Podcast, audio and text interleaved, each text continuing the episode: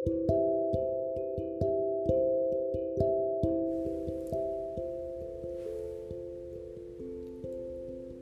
prayer for the evening. I've received my daily bread from on high, and now I close the door of the outer sense while I digest and assimilate it. I close this door in perfect confidence, sure of the divine protection which never slumbers nor sleeps. I know love is God and is omnipotent and omnipresent. I turn from the objective world to the subjective knowing that I shall find my way without harm or hindrance to the green pastures and still waters of His beloved.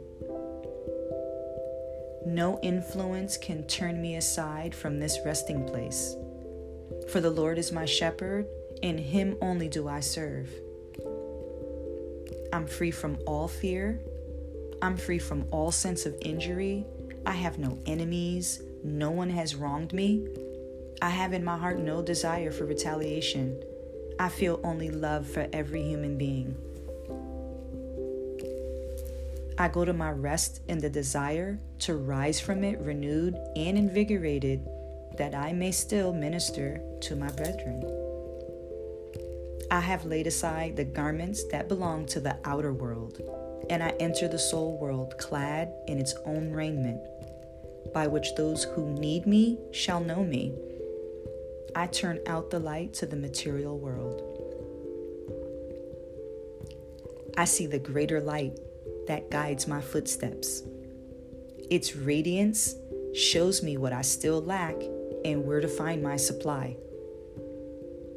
In this light of God, I take my journey for this night and wing my way back to my real home, knowing that I shall find it and bring back from it what the kingdoms of this world can never give me. For I go forth with only love in my heart. And this key will unlock all the treasures of wisdom and power and health and peace. The curtains are drawn, the world fades away. On the wings of love, I'm rising to the heavenly spheres. I hear their far off music.